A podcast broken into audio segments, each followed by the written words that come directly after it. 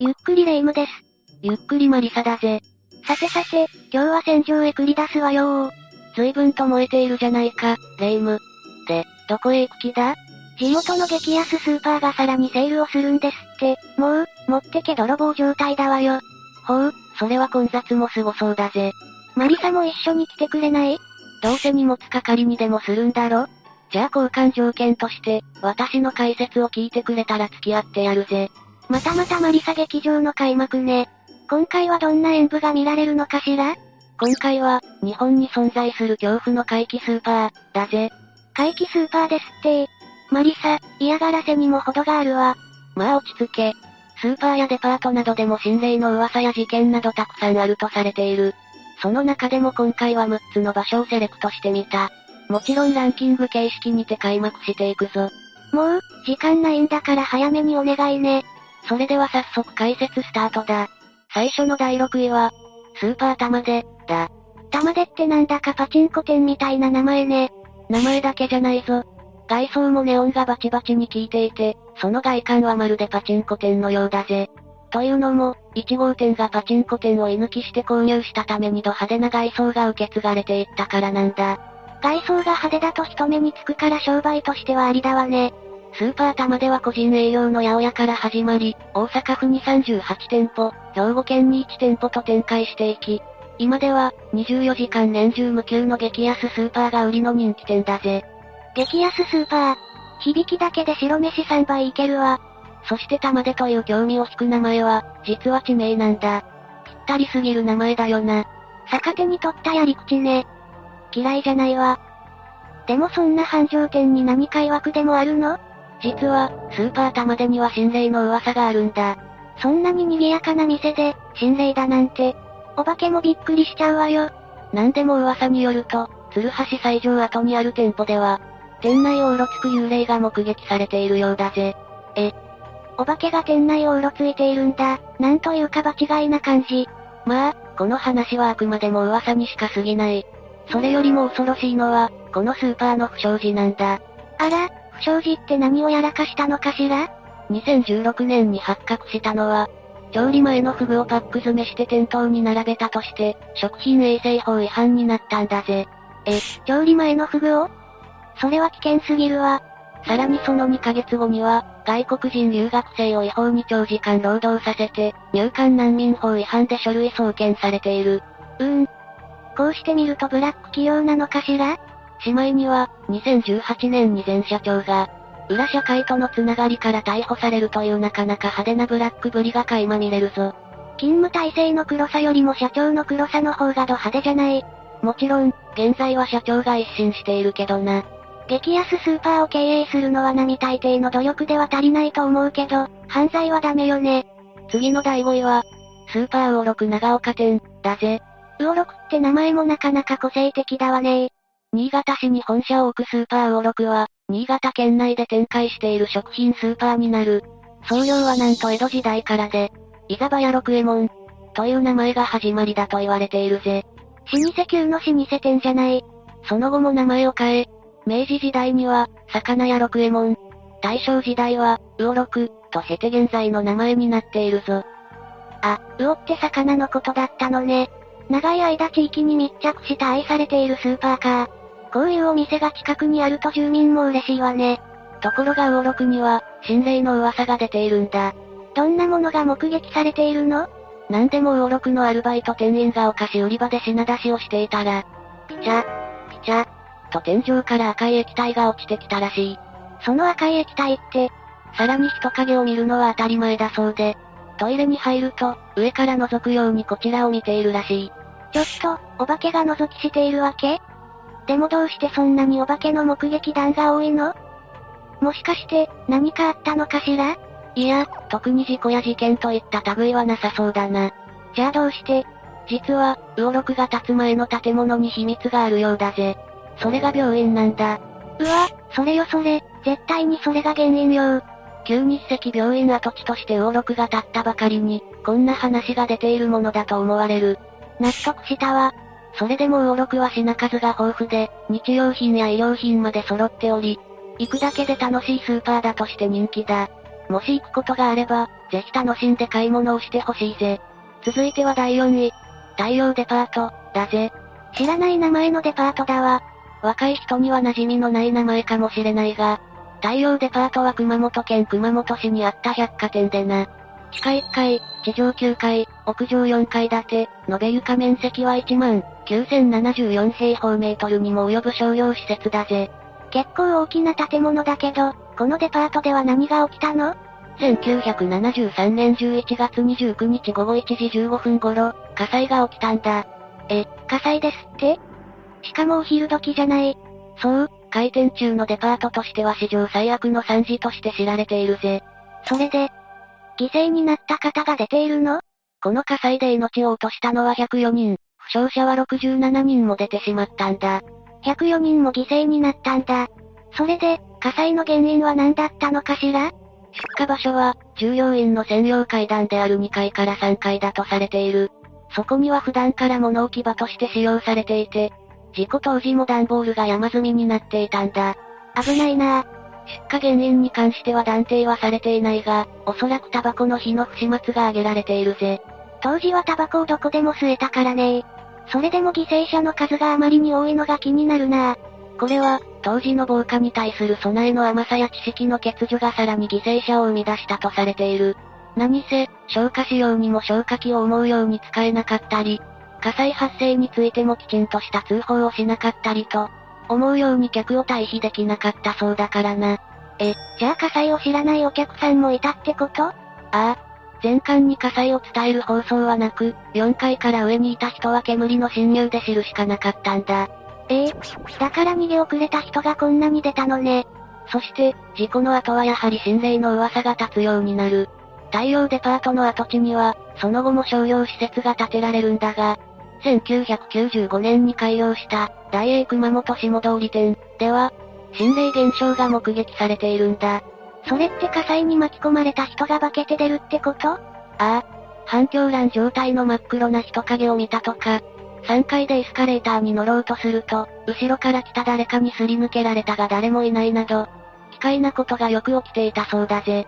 だが大英下通り店は閉業してしまい、現在は、ここさ、という複合商業施設になっているぞ。建物は新しくなったとしても、火災があったことは風化させてはいけないわね。第3位は、マークイズ福岡も持ち、だぜ。あら、ここはどんな施設かしら？ここは2018年に開業した大型商業施設なんだ。地上4階建てで、施設面積は約4万8000平方メートルになってるぜ。オープンしたてなら、若者で賑わっていそうね。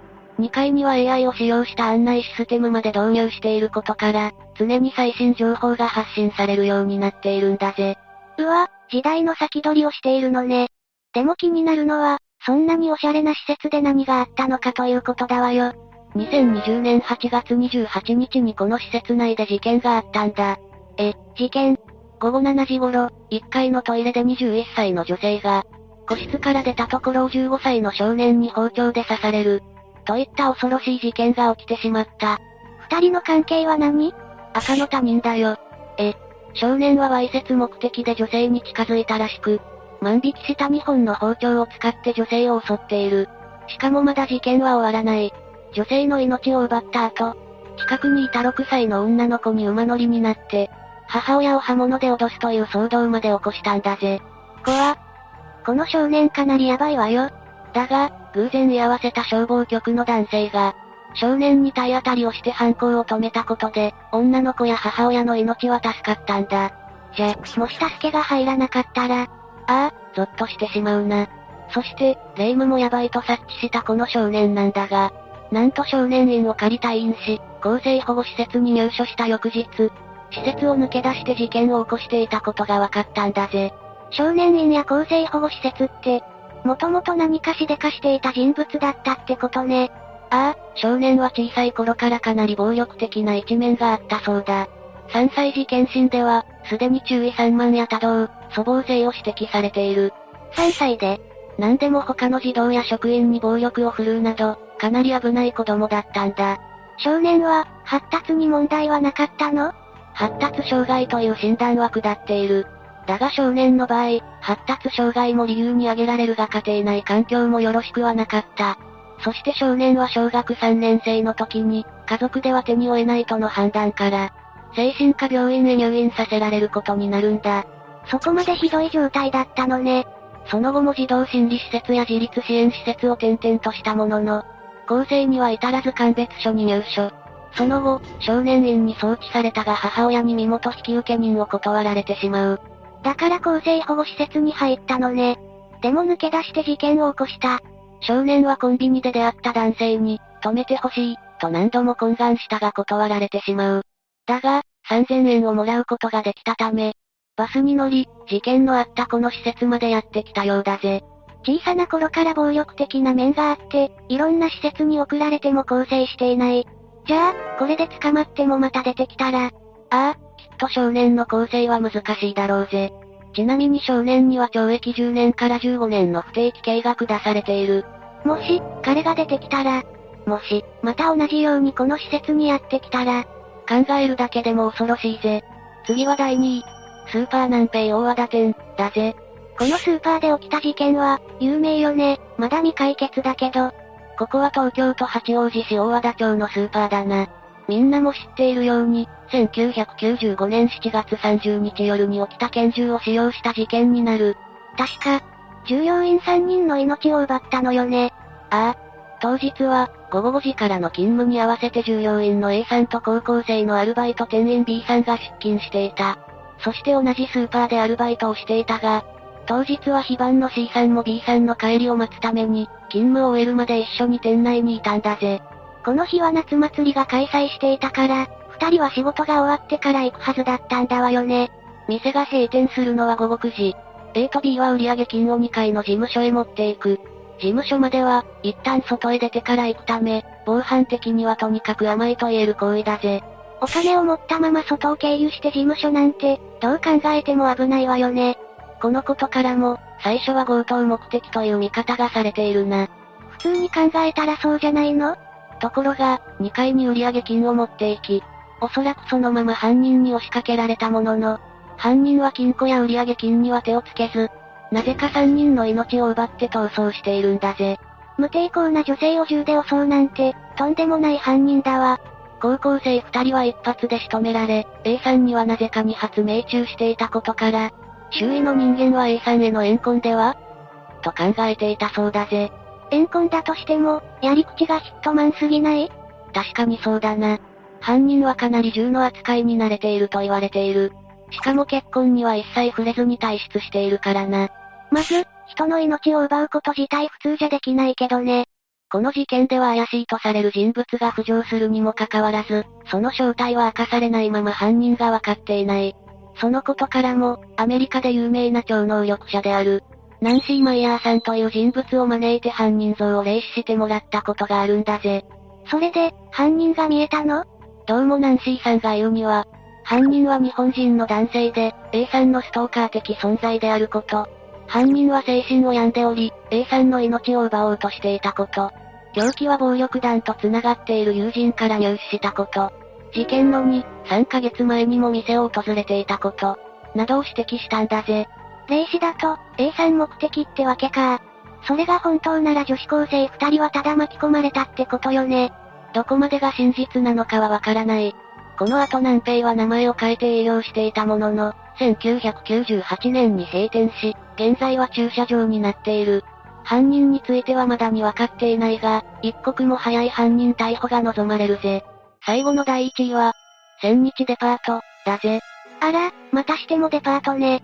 千日デパートは大阪府大阪市何和新地にあった施設で、地下1階、地上7階建てでのべ床面積は27,514平方メートルの商業施設なんだが、実は、ここも火災で多くの犠牲者を出しているんだぜ。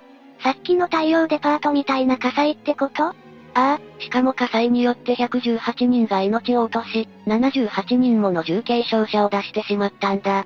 そんなに犠牲になった人がいるなんて、火災の時間が営業中だったのかしら？日付は1972年5月13日。火災が起きたのはデパートが閉まった午後10時過ぎ。3階にある布団売り場から出火したんだ。え？閉店後ならお客さんはいないはずだわよね？どうしてそんなに人が残っていたの？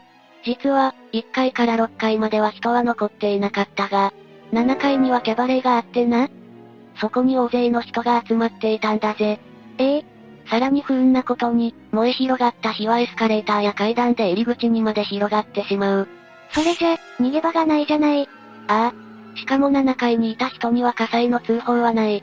やがてどこにも逃げられなくなった人たちは、多くが一酸化炭素中毒で命を落とした。だが、正常な判断がつかないまま、飛び降りて命を落とした人もいたんだぜ。7階から飛び降りたってこと墜落して命を落とした人は22人とも言われているぜ。出火原因は何だったのかしら？それが、原因は今でも特定に至っていないんだ。この事故から、日本建築基準法が改正されることになったんだぜ。じゃあ、もう千日デパートはないんだわよね？今はどんな建物が建っているのかしら？1984年に、プランタンナンバーという商業施設が開業したんだが、同時に心霊現象が起こると噂されるようになったんだぜ。と、どんな？閉店してから、なぜか、火災発生、火災発生。という館内放送が突然流れたり、助けや誰かの悲鳴が館内放送で聞こえてきたりするらしい。しかも、火災発生時刻になると決まってな。うわわ、犠牲者の助けを求める声が聞こえてくるなんて。だがプランタンナンバは2000年に閉館すると、次は、ビッグカメラナンバ店が開業するんだ。じゃあ、ビッグカメラでも同じようなことが。なんでも、開業と同時にお払いをしていたという情報がある。だが結局のところ、幽霊の目撃は続いているそうだがな。お払いしても無駄なくらい、念が強いのかしら。そうかもしれないぜ。現象としては、ドアを叩かれたのに見てみると誰もいないとか、ドアの下に足だけ立っているのが見えた。エスカレーターやエレベーターなどでもよく目撃されているようだぜ。やっぱり逃げ場がなかったことで、そういう場所にお化けが集まっているのかしら。多くの命が失われた場所だからな。犠牲になられた方には、お悔やみ申し上げるぜ。さて、今回の解説は以上だぜ。多くの人がいつも利用する場所で、事故や事件が起きたり、自爆霊になったり、今回は身近な場所でも心霊現象があるってことがよくわかったわ。ということでマリサ、出発だわよ。お、やっぱりスーパーに行くんだな。当たり前よ、お化けは怖いけど、それはそれ。それに、もしお化けが出たらマリサをおとりにするわ。荷物運びの上に幽霊のおとりかよ。もっと脅しておくんだったぜ。あら、やっぱり行きたくないから解説したのね。では、今回はここまでにしよう。霊夢がうるさいから付き合ってくるぜ。動画の感想はコメントに残しておいてくれると励みになるぜ。それでは次回の動画で会おう。最後までご視聴ありがとうございました。